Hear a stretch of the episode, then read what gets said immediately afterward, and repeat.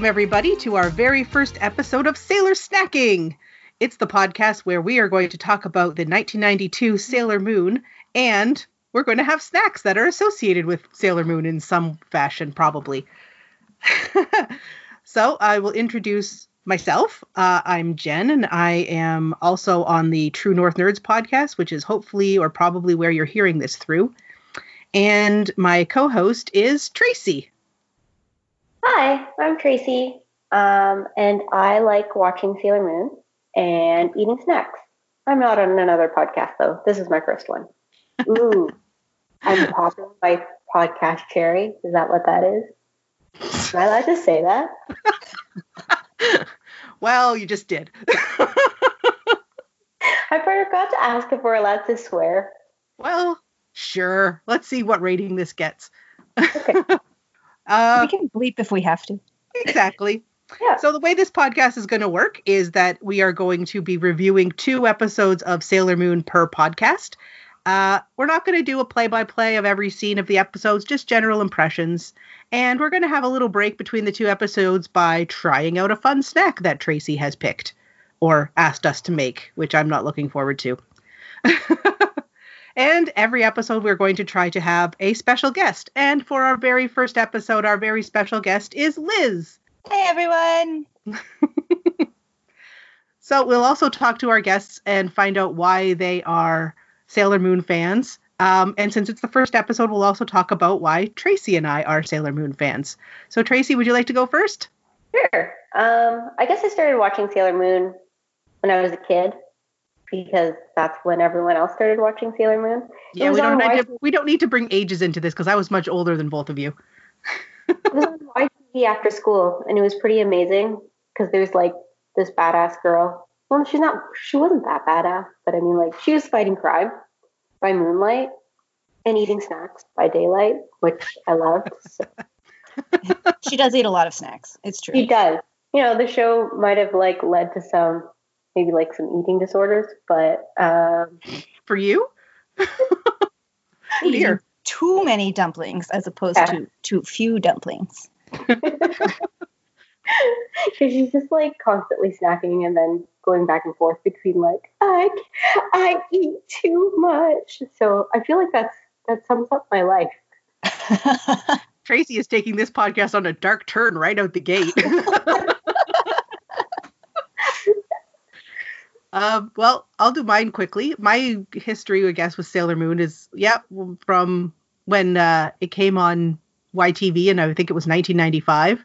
I was younger than I am now, but I wouldn't really say I was a kid. I was a teenager. And I don't know what it is about it that I loved so much. I loved the humor. I loved the animation style. I loved the storytelling, the mythology in it. And I've basically been a Sailor Moon fan since then. And that's been quite a number of years. Even to this day, I still have a fairly sizable Sailor Moon collection. And, you know, I wrote a bunch of fan fiction in my younger days and all that kind of wonky stuff. And my very first website that I ever created was a Sailor Moon fan site. So, And I've been dying to do a Sailor Moon podcast forever, so I'm super excited. Liz, you want to go through your brief history of Sailor Moon? Sure. I moved to Canada in 1996, and prior to that, I had seen like one episode and thought it was pretty annoying, and then moved to Canada, and the first friend that I made here loved Sailor Moon, so I started watching it with her, and then we really bonded over Sailor Moon, and we drew Sailor Moon pictures, and we watched Sailor Moon, and we played Sailor Moon, and we loved Sailor Moon, and I got the Barbies, and I got the posters, and I got the everything, and I have loved Sailor Moon ever since, and I think that as the new kid coming to a new place, meeting all new people, Sailor Moon was a great thing that we all had in common. And even though I hadn't had it in common with them till I got there, but we had something that we could share and do together until we got to know each other. And that was really, really great and made me feel like I wasn't the new kid and all alone. So, but then I have like been in love with Tuxedo Mask since that time. And it has created huge problems for me in my life. Like, there is just no one out there like Tuxedo Mask. Like, I don't understand. Yeah. So I should say that since we're all Canadian based and we don't have Hulu, which is where a lot of the American viewers can watch Sailor Moon, We're using, or I'm using, and I assume you guys are using it too, an app called Tubi TV. It's Tubi TV, and it's got Sailor Moon on it for free. There are ads that pop up every once in a while, and annoyingly, it's like the same two ads every 5 minutes. It makes me really want to eat turkey now. Apparently, one of the ads that Tracy got was a turkey ad. Turkey. So if you want to watch along with us, you can watch through Tubi if you don't have the DVDs. And we are watching the Japanese version. So it's famously been butchered for the North American release. And I don't use the term butcher lightly because it really has been. Where episodes were cut. The finale was chopped down from 2 episodes into 1 episode. Genders of characters were changed. Relationships were drastically changed. Between the North American and the Japanese version. So we are watching the Japanese version. Yeah. The North American version that came out in 1995, right? I think It was a much young, like they really younged it down. Like it was for a younger audience, which does make sense based on our different cultures of who watches cartoons, or at least who watched cartoons in 1995. Nowadays, everybody watches cartoons, especially animes for all ages. But in 95, I think they probably figured in North America, only kids are going to watch this. So I get it, but then I watched the originals and it's like, oh, this is better. Oh my God. Yeah, I guess it makes like a little bit more sense. This was definitely like my starter anime. I didn't even know anime was a thing when I started watching Sailor Moon. So me neither. Learning about, and this was like before, like everyone was just getting dial-up internet. So Sailor Moon was one of those like early research topics that people would read about and be like, it's so different in Japan. Yes. That reminds me, when we got the internet at my high school, because I was in high school when I watched Sailor Moon. There's my age. Young high school, though.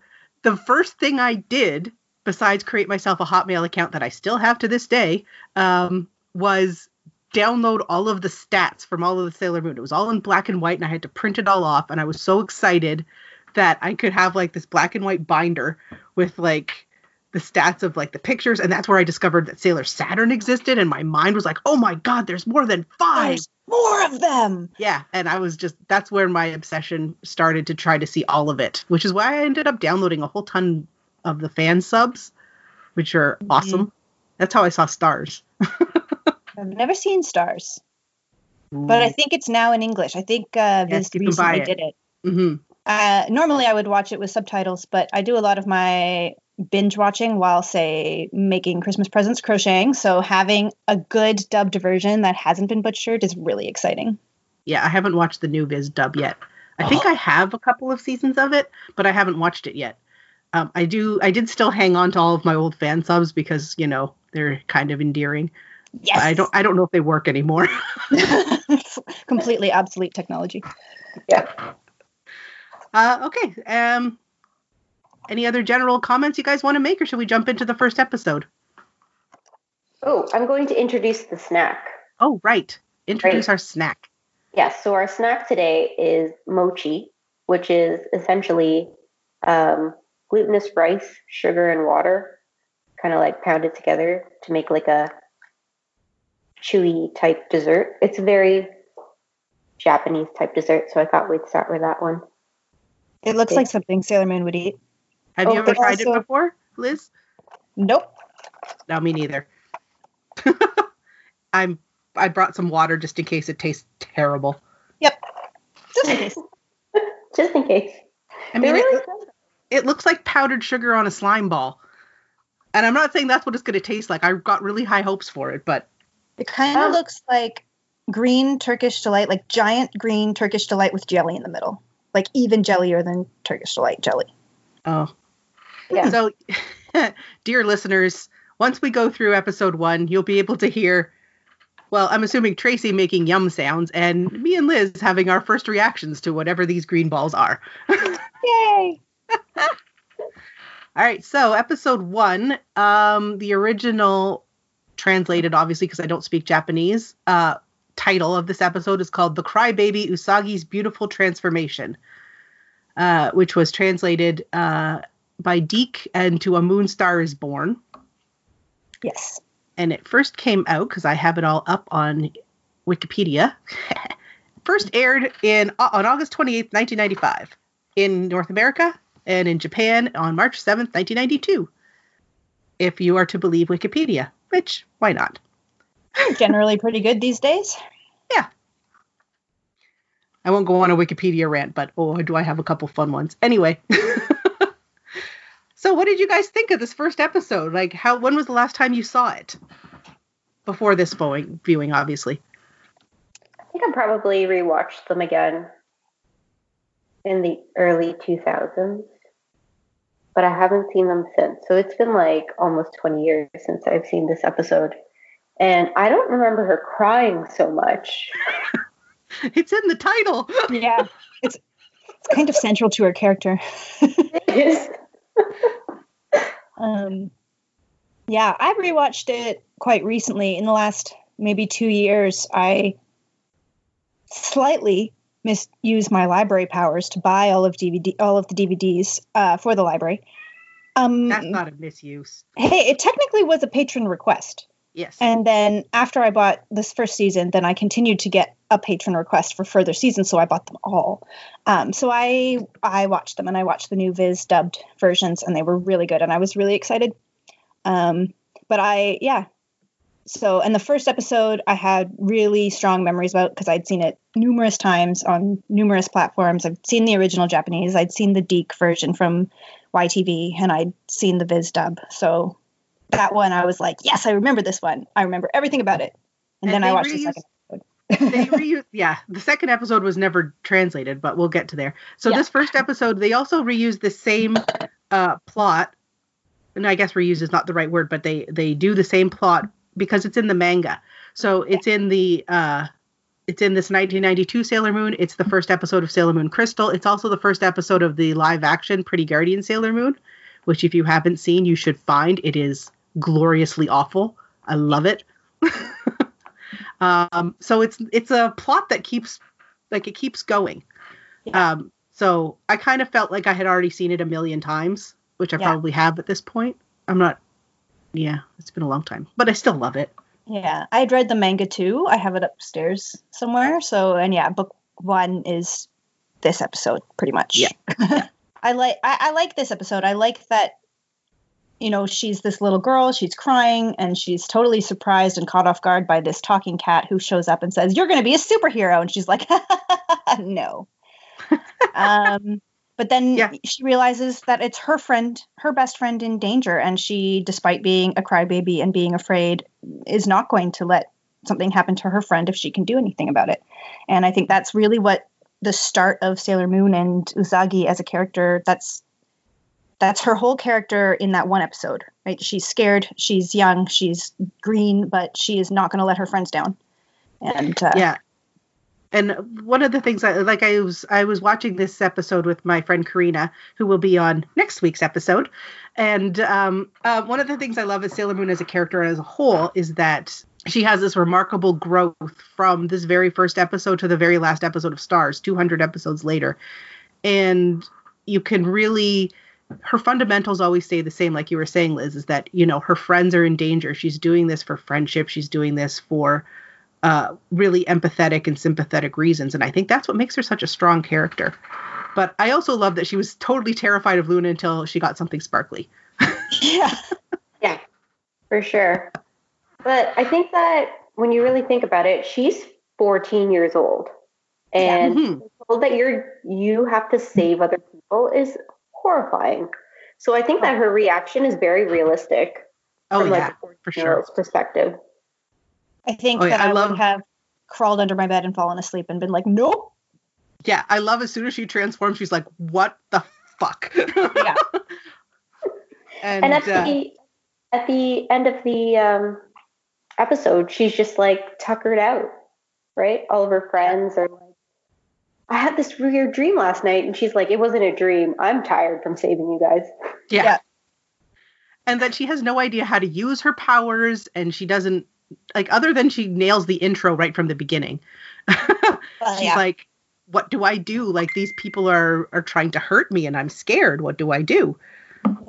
And she starts crying. And which we'd seen in her through the beginning of this episode and then faced with this horrifying monster and all of her friends coming at her to attack, she gets scared and starts crying, which I would do too. Oh, yeah. And, you know, somehow magically that helps things.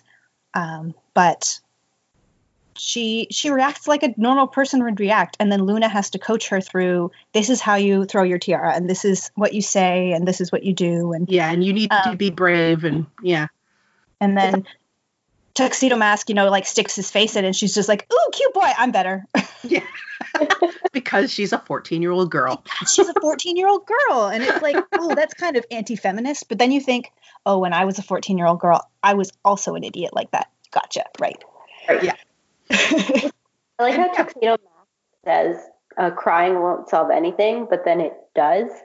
Yeah. So take that, Tuxedo Mask. Shut up, Tuxedo Mask. I know what I'm doing. Or rather, I don't know what I'm doing, but I'm pretending like I do, and look, it's working. Yeah, exactly. Yeah. Which is Sailor Moon in a nutshell, actually. Yeah. Totally. So what do you guys think about, because this is all the introduction of, I'm going to say Melvin and Molly, but there's Naru and Umino. Oh, Umino, that's his name. Yeah. I mean, I don't know. I guess I'm used to them because I, having watched them before as her school friends, and I mean, watching it now, and you look at the Melvin Umino character, and he's got the silly spiral glasses, and it's kind of like way over the top cliche. But that's kind of the point, especially in manga. Like, you have to have those kind of, tropes, because you can't build out every single character. So I totally get it. I actually find their voices less annoying in the Japanese version, for them, which I was surprised because they're very shrill in Japanese, but the weird fake accents in the English version were... well, yeah, Naru had like a weird Brooklyn accent. She was like, well, how are you doing, Serena? Yeah. And it was like, it's like, you live in Toronto. I know this is fake. Yeah. But I think that having that, I mean, the voice acting. Establishing Naru and Umino in this episode is really good for the next episode, which was not translated in North America, which for reasons we will discuss when we get there. But they become very important, and they become very important as the show progresses. Like Naru, Molly is there the whole time. She's always Serena Uzagi, Sailor Moon's best friend. And they're always doing things together, which is great. Although she never learns, to my knowledge, that she's Sailor Moon. No, she doesn't. Which is probably, for the best, for safety's sake. When you're a superhero, if somebody knows your secret identity, they're in danger. And it's so good for Usagi to have that in Molly. Just having something that's not about saving the world, something that really ties her back to just being an ordinary teenage girl. Yeah. And I think that once you get further into the series and they start learning about their past lives and all that crazy nonsense, it's good for her, or would be good for everyone, to have something that binds her to, or at least pulls her to, this life now. Yeah, exactly. Especially since literally everybody else in her life is part of that past life. Yeah. Or pulling her towards her future life, which we get in Sailor Moon R. Yeah. Yeah. Any more thoughts on the first episode? You want to talk a bit more about Tuxedo Mask? Oh, he's so cute. Oh, and my God, he's so Mamoru? Cute. Mamoru Shiba? Yeah. Oh!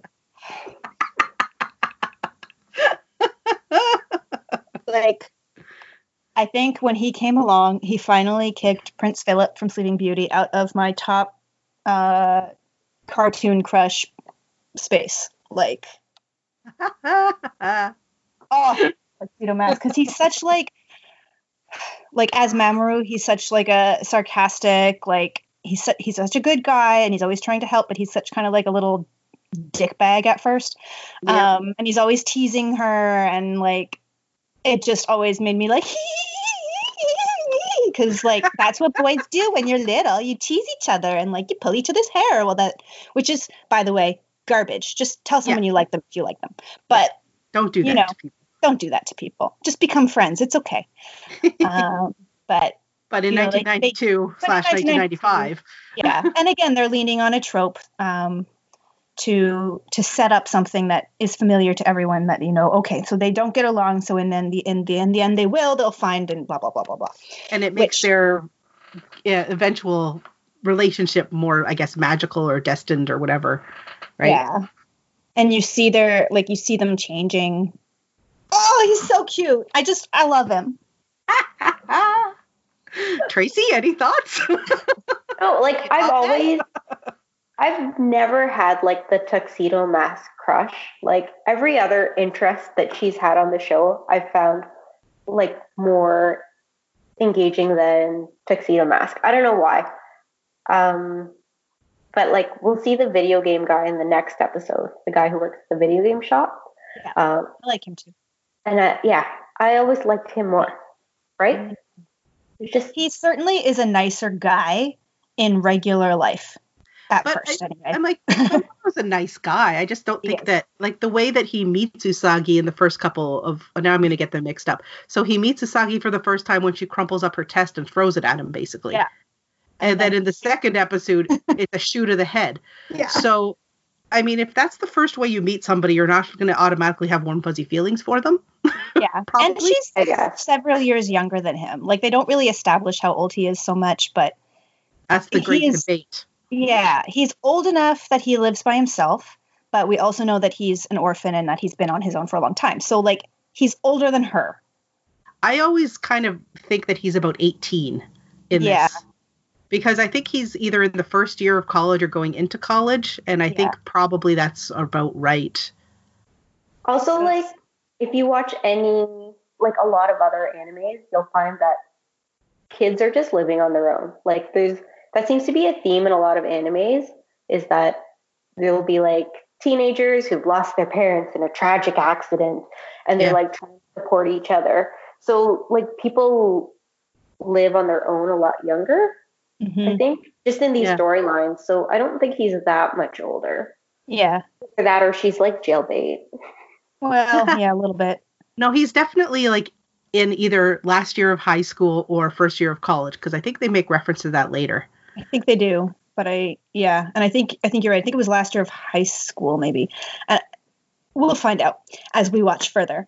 But, yes. And it also, as you said, Tracy, about kids living on their own, I think that's obviously it is a big thing in anime and manga, but it's also a big thing in a lot of just YA in general, that a lot of, obviously we work in libraries, but so we are book people, but a lot of YA books, they contrive some reason why there are no adults, or the adults are incompetent and the kids or teens have to be in charge. And this is what has happened here, in that in this side of the world, I guess, the adults don't know what's going on. They're kind of idiots, and they're just not involved, and the kids have to take over. And even in the regular life side, for the most part, the adults are kind of just background. There. Yeah. Yeah. You need a reason for the children to be the ones who are taking responsibility and taking charge and stepping up, as opposed to just going, oh, let me just tell mom about this and she can take care of it. So, I mean, in this case, it's because the magical cat talked to Usagi. But in a lot of YA books, it's the same thing. It's the parents are gone, the parents are dead, the parents are busy. And so you need a reason for the teenagers to be the ones who are crap, now I have to deal with this. Yeah. And a reason for why they don't tell their parents. Because, I mean, for example, if you watch Stranger Things, which I love, of course, I just shout at the screen all the time, tell someone, tell the police, tell your parents, what the hell? But here, they've, nobody's allowed to know about this secret enemy. Nobody's allowed to know, so they can't tell their parents.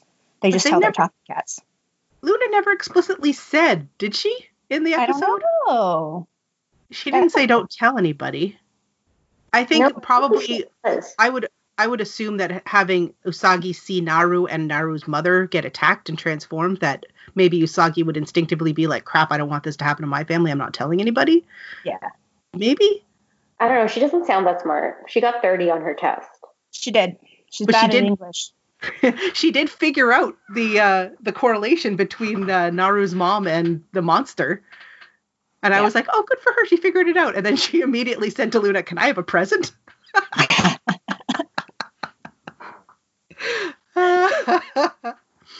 It's why I like her so much. Yeah, I love her. And yeah. Now, she was never, we never actually mentioned this, but she was never my absolute favorite. I do quite like her, but she was never my absolute favorite. So do you guys, like, I guess from all of the Sailor Moon that you've seen, do you have an absolute favorite, Senshi? Well, Liz, yours is probably Sailor Moon. Since you're wearing the Sailor Moon buns right now. And I am, yep. And I don't know why, because I Nobody wasn't much like her. Us. Oh, I thought you meant you didn't know why you were wearing the buns. Oh, yeah. Oh, yeah. So why was Sailor Moon your favorite? I don't know. I always just liked her. I wasn't, you know, she is kind of everything I'm not, maybe, where she's very extroverted and friendly and chatty and loves to meet new people and loves to go out and play and loves to, she's just always in the middle of everything. And she has all these friends and everybody loves her. And it's not that people don't love me or don't like me or I don't have friends, but I'm a lot quieter, a lot more reserved, a lot more Sailor Mercury. I think that's what maybe drew me to her. Also the hair, obviously, because it's so long. And and I just, I loved her silliness. And I loved, and I loved that when we played Sailor Moon, I would be Sailor Moon, and then I could kind of boss people around. Which means I probably should have been Sailor Mars, and then I could have really bossed people around. Yeah. But... How about you, Tracy? Do you have a favorite? Obviously, I think mine is Sailor Mars. Yeah, that would have been my guess for you for sure. Yeah, me too. Because she is like that bossy one. And she's like the one who I feel like knows what she's doing before she's even a Sailor Scout. Yeah. Like she can already kick ass and she doesn't really depend on her like superpower. Whereas like Usagi really needs to use that tiara or crying. Yeah. Yeah. Well, when we get to Jupiter, Jupiter's a little like that too, but Mars is definitely the most confident and self-assured out of all of them. Yeah, definitely. And it sometimes gets her into trouble. Yes. Yeah. She's also very mature in some aspects compared to the others. And then obviously in other aspects, she is not, in that she and Usagi are always, you know, bickering, which I think it just shows how close of friends they are and how they become more than friends, right? Like they're like family, and they are totally okay to totally rag on each other and then be like, oh, never mind. We have to go deal with this thing. Okay, let's go. I'm still going to rescue you, and I still love you. And I still don't want you hurt. Yeah. Yeah. Even though you drive me crazy. Yeah, exactly. That's siblings right there. Yeah, exactly. I think my favorite out of all of them is definitely Sailor Neptune. And again, probably for the same reasons that you love Sailor Moon, Liz. It's because she's everything I'm not. She's graceful and elegant and talented, and I love the color schemes. Yeah. She's very powerful. She's got that cunning edge to it, very confident. And if we get to as far as Sailor Moon S, we will have great talks about the relationship between Sailor Neptune and Sailor Uranus. But I love that dynamic between the two of them. For sure. Yeah. And then Sailor Pluto a little bit when you add her in. Obviously it's a different kind of relationship, but kind of the dynamic that those three have. And then eventually Sailor Saturn, I guess. Yeah. The outer, I've always loved the outer Senshi, and it might be because I watched them when I was older. So I related to them because they are older than Sailor Moon and the inner Senshi. But growing up, when I first watched Sailor Moon, I was always Sailor Mercury because I was the smart one, I guess. Yeah. Yeah. Yeah. I was Sailor Moon when I played with my sister, and she was Sailor Jupiter because she's tomboy. But at school we would have to take turns because other people also wanted to be Sailor Moon. And then I feel like I was probably Sailor Venus because I had long blonde hair. And I do love Sailor Venus. I love them all. Let's be clear. Yeah. But, yeah. But I do hate Chibi Moon like you would not believe. Oh, my God. But that can be put aside for quite a while. Yeah. We'll wait till we get to R for that. We didn't talk about the villains in this first episode. It's our introduction to Jedi. And my personal favorite villain of the entire series, Queen Beryl. Love her. She's good. Yeah. She's swirling that energy. the right level of like evil and calm and like imposing, and she's just there on her throne like, do it or I'll kill you. Yeah. Make it work, Jedi. And yeah. Just, and I love that she has no qualms about killing them after too, as we'll get to eventually. Yeah. Yeah. Like when they disappoint her, she's like, well, I'll find someone else. Yeah. Yeah. Bye-bye. There are 4 kings of heaven and you are number 1. So keep that in mind.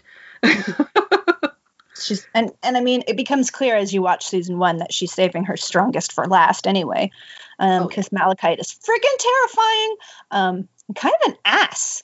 Like, he's really not a good guy. That's one thing that really changed between the English version, like the 1995 version. Obviously, Zoisite became a woman, but like, oh, he's not nice to Zoisite in the Japanese version. No, he is not. And oh, anyway, that's a future conversation. But oh my goodness. Really a villain. So, yeah, the villains in Sailor Moon are like a completely other topic. And I absolutely love all of the villains in all of the seasons of Sailor Moon. There's at least 1 or 2 that I really enjoy.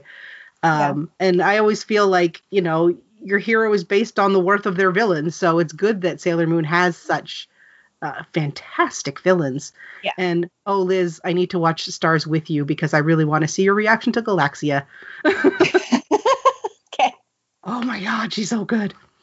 So that's this whole podcast is just going to be the first episode.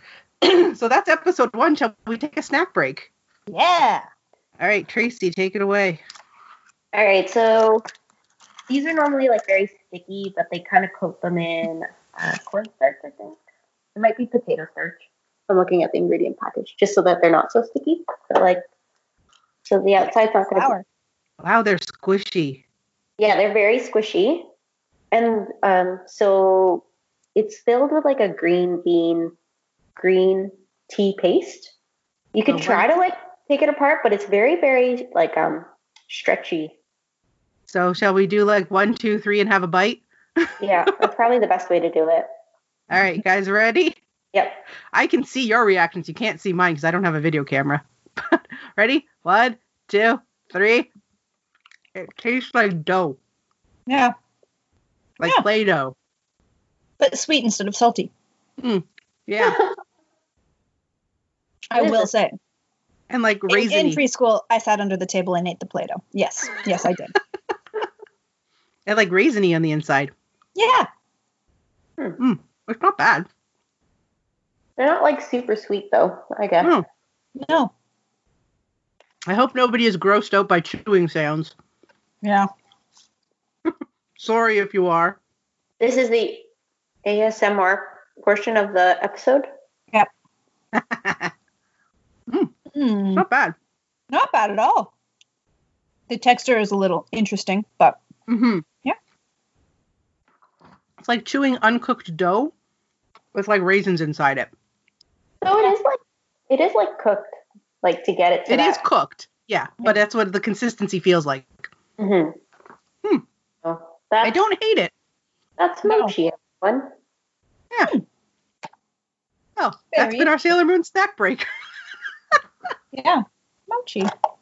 Green tea rice cakes. Cool. Yeah. Pretty good. I recommend if ever you're out, you know, grocery shopping and come across and give them a try. They're very mild. They're definitely not a snack that you would sit there and eat the entire box, which is good. Like, I think having 1 or maybe 2 would be enough for a snack. Yeah. Yeah, because they are pretty heavy because they are rice-based.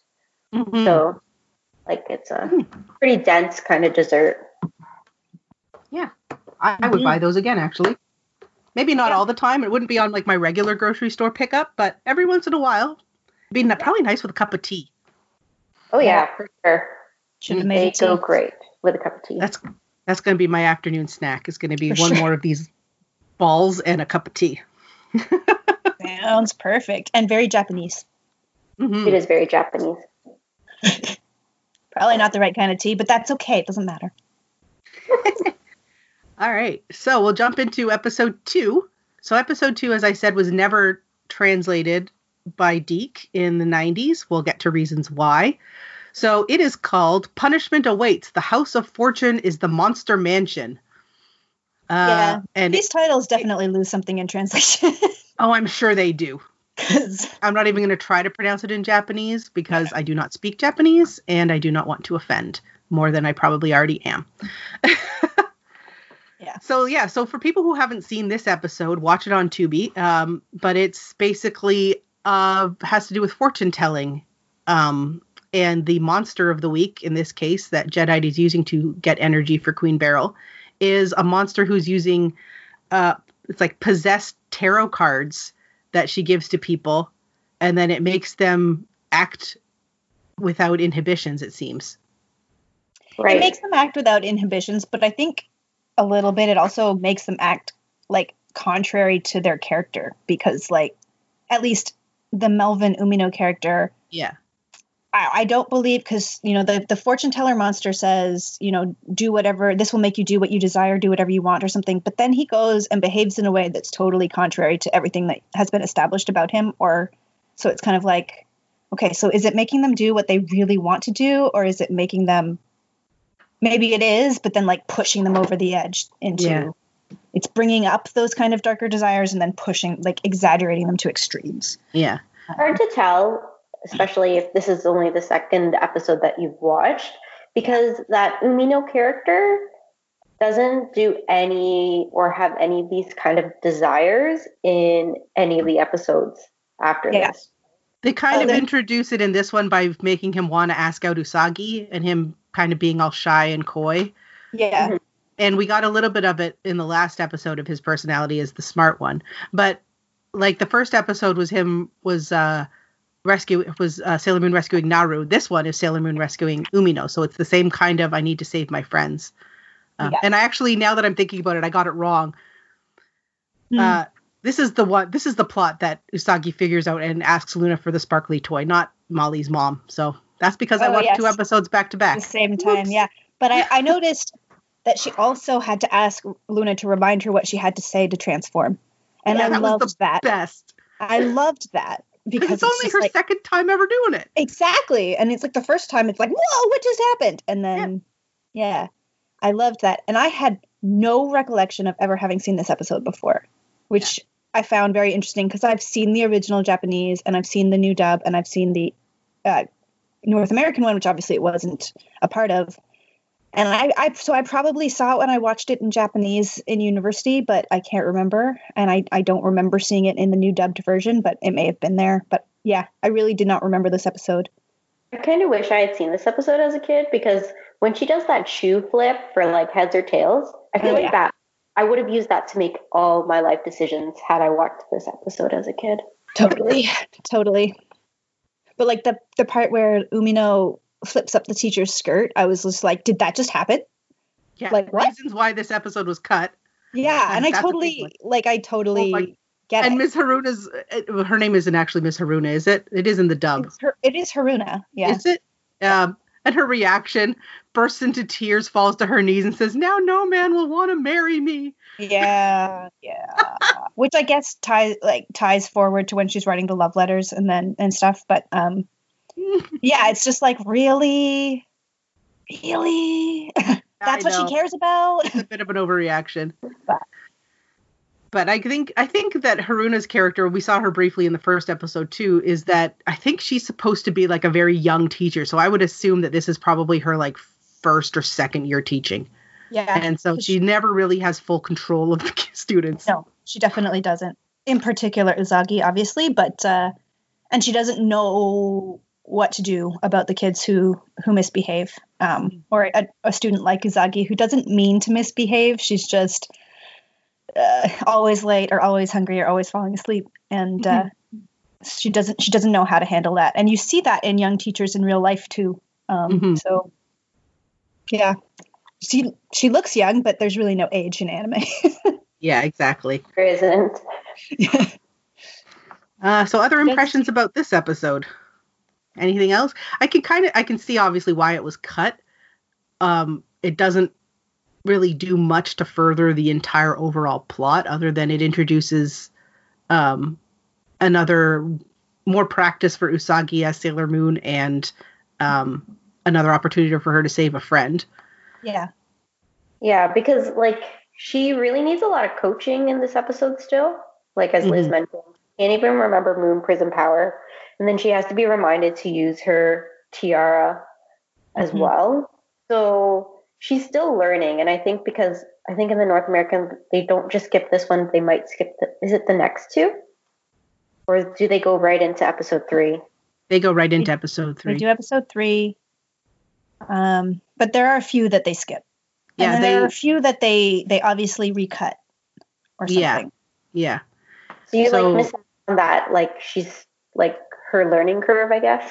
Yeah, because when you go right into episode 3, she's that much more confident. Although she gets a new toy and promptly falls on the ground, in true Sailor Moon fashion. Yep.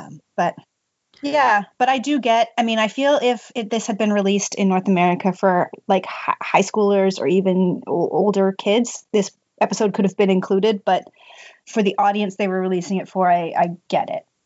I get why they cut it.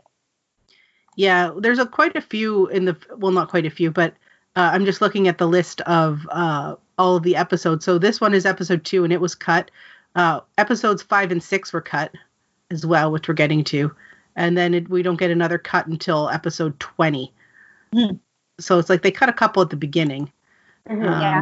Probably also maybe they didn't think their audience would, they may have just wanted to get sooner to the point where she has Sailor Mercury and then Sailor Mars. Maybe it was we need to get more characters in here. Yeah. Buy all their, what is it? Buy all their toys? Yeah. Right. So the more characters there are, the more they can sell. Exactly. Yes. Which I did. Absolutely had all the Barbies and figures. Oh, yeah. Yeah. All of them. I had them all, and then I sold them, and now I've been trying to rebuy them, and they're very expensive now.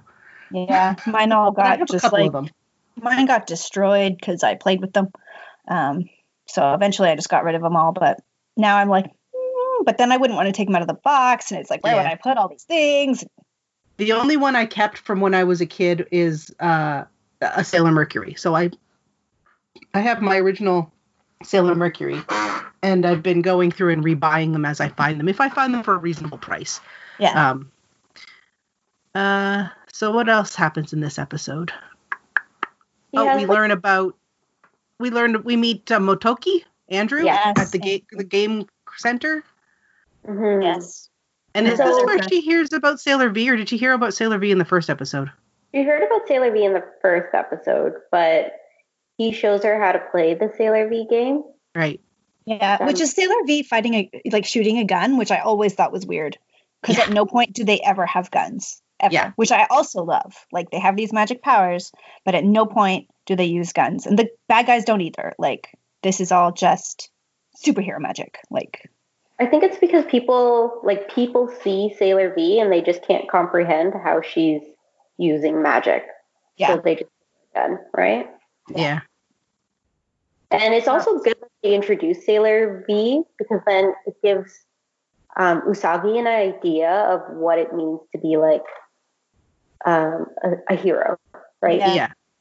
And someone to look up to. And then obviously as the season goes on and you get closer and closer to meeting Sailor Venus, you start to get little clues. Not that it's a surprise that Sailor V is Sailor Venus, like, come on. But you start to get little clues that they start to tie in the Venus and Artemis characters. So but it's good. I thought it was interesting, like, that Sailor Venus or Sailor V got her powers before Sailor Moon and was already like an established crime fighter. But they didn't come looking for the other sailors till later. It's kind of like, why? Yeah, I always wondered about that. That's kind of like a retroactive thing, because I think originally Naoko Takeuchi, who wrote the mangas, wrote Sailor V first. And so Sailor V was... Yeah. So the Sailor V manga is a completely separate series, but I think she wrote them first. And I think originally it was going to be... And I could be making this up. I know she wrote them first, but originally Sailor V was going to be like the main character. And then she wrote Sailor Moon and incorporated Sailor V into it. So their histories don't completely mesh that way because of that. Interesting. They actually do a pretty good job in the Pretty Guardian, the live action, of ingraining Sailor V's history into the new Sailor Moon history, which is because they make her an idol. And so she's like the famous person who goes all over the place, but also fights crime, which is kind of cool. Yeah, definitely. Yeah. It's like Iron Man. Like Iron Man. Sure.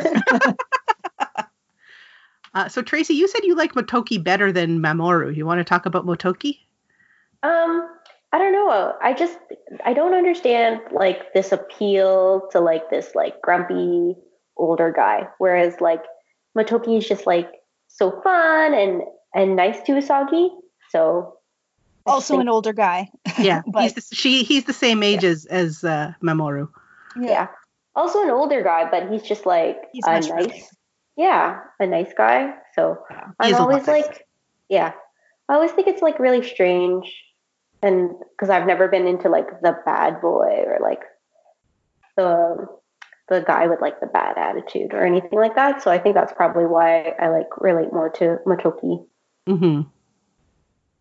Makes sense. Yes. I may not feel the same way.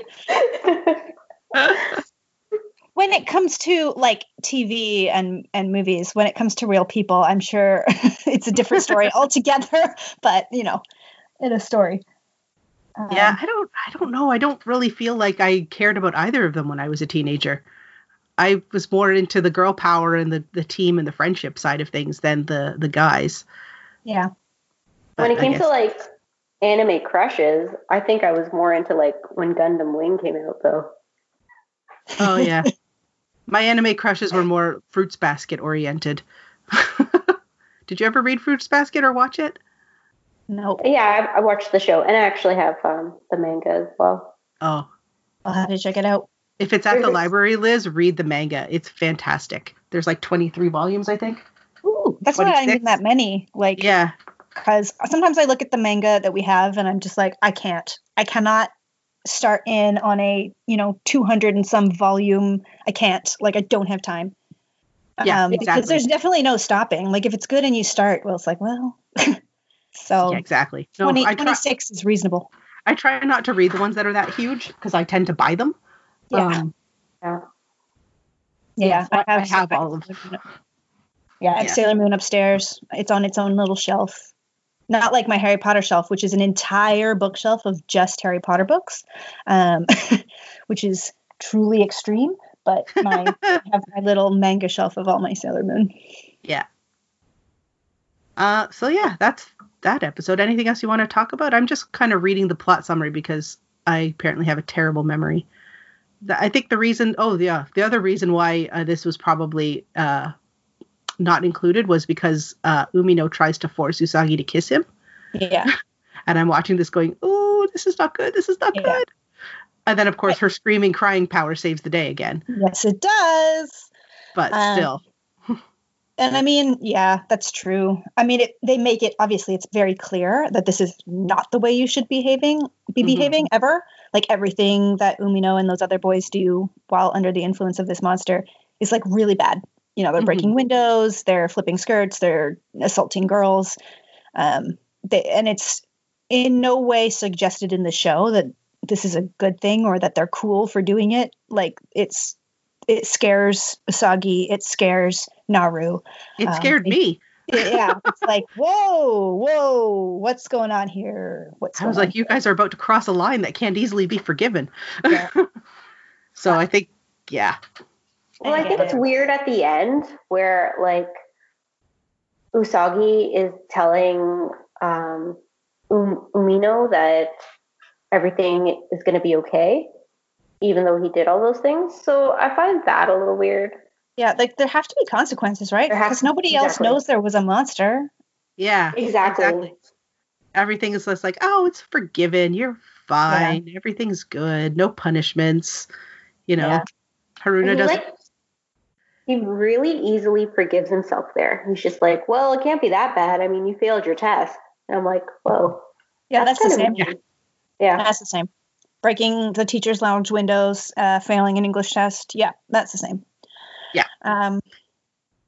But obviously, Izagi knows exactly what's happening. So, you know, when she's kind of teasing him about it, she knows exactly what's gone on. So she, but nobody else does. So yeah. It's like, this kid is still going to get suspended, right? Like, he should. All of those kids should be suspended. They should, unless they can come up with some story like they had some virus that made them act crazy. Probably a coronavirus, probably. Yeah. Like, what's Haruna's reaction going to be the next day when she sees them all in school? Right. Like, why are you guys here? You assaulted a teacher. You broke windows. You assaulted students. Like, you should not be here. Yeah. I'm going to call your parents. Like, but. So, yeah. It's like everybody got off really consequence-free for something that they didn't. Well, I mean, like, they didn't have control, but at the same thing, like you said, nobody knew that. So there should have been something. Like, at the very least, there should have been, they could have put a note in saying, like, Umino was like, oh, I have to clean the classrooms for the next 3 months or something, or even something like that, just like an aside note. Or even just, like, have them arrive at school and get Umino sent out in the hall instead of Usagi, because he had been so bad, right? Like, even something little. Yeah. It's like, there is a consequence for this having happened. Yeah, or even, like, if they had ended the episode, because the beginning of the episode is Usagi getting in trouble and Umino going out with her. Right. But if they ended the episode with Umino out in the hallway and Usagi going out and saying, like, don't worry, things will be better, instead of having that conversation out on the street, I think that would have been a little different. Yeah. Yeah. And shows that he has paid for his actions. Yeah, definitely reasons why you can see why this was not included. Yeah. Yeah. Actually, I think it would have been a better story had it ended with them out in the hall the way it started. Like, it would have been a nice dovetail to the end. But whatever. We're not going to rewrite something that happened in 1995. Exactly. It's like, well. Yeah. All right. Well, any more thoughts on the first two episodes of Sailor Moon? Or are we wrapping it up for this episode of Sailor Snacking? Yes. Yeah. We are. All right. Well, thank you very much for being our guest, Liz. We will definitely be having you back. You know, as long as you want to, obviously. And yeah, so our next episode is going to be episodes 3 and 4. And we are going to have our special guest will be my friend Karina. Do you know what the snack is yet, Tracy? So we're going to try to make Japanese souffle pancakes, which are very difficult to make. Well, they're like pancakes that are extra fluffy. Or we're going to eat those cakes, whichever happens first. But I feel like it'd be kind of fun to, like, talk about the experience of making a Japanese souffle pancake, because they look pretty hard and they take a lot of time. So, geez. So Tracy might be making souffle pancakes, and Karina and I may be eating green tea cakes. Give it a try. Yeah. All right. So anybody wants to promote, Liz, do you have anything you want to promote to our listeners? Not right now. I don't. Okay. Awesome. Tracy, you had anything you want to promote to our listeners? I definitely want to start reading the manga now, because I've never read the manga. Oh, do it. It's really good. Yeah. Yes. I think I will promote that and see where I can find a copy. I'd go to the local library, but that's closed. So you can borrow mine. Okay. Sounds great. There you go. We'll do a porch drop off. There you go. Quarantine times. And I'm just going to promote my other podcast, True North Nerds. It is a general nerd podcast where myself and my husband, Brent, and our two friends, Kevin and Ryan, just talk about the world of nerdiness. And we do movie reviews when there are movies playing. We talk about comic books and things like that. So this podcast will be under the True North Nerd banner. And I may even make a website for it off of our truenorthnerds.com. So yeah, I hope you enjoyed this first episode of Sailor Snacking. And as I said, we will be back soon with the next episode. So thank you very much for listening. Bye. Bye, everyone.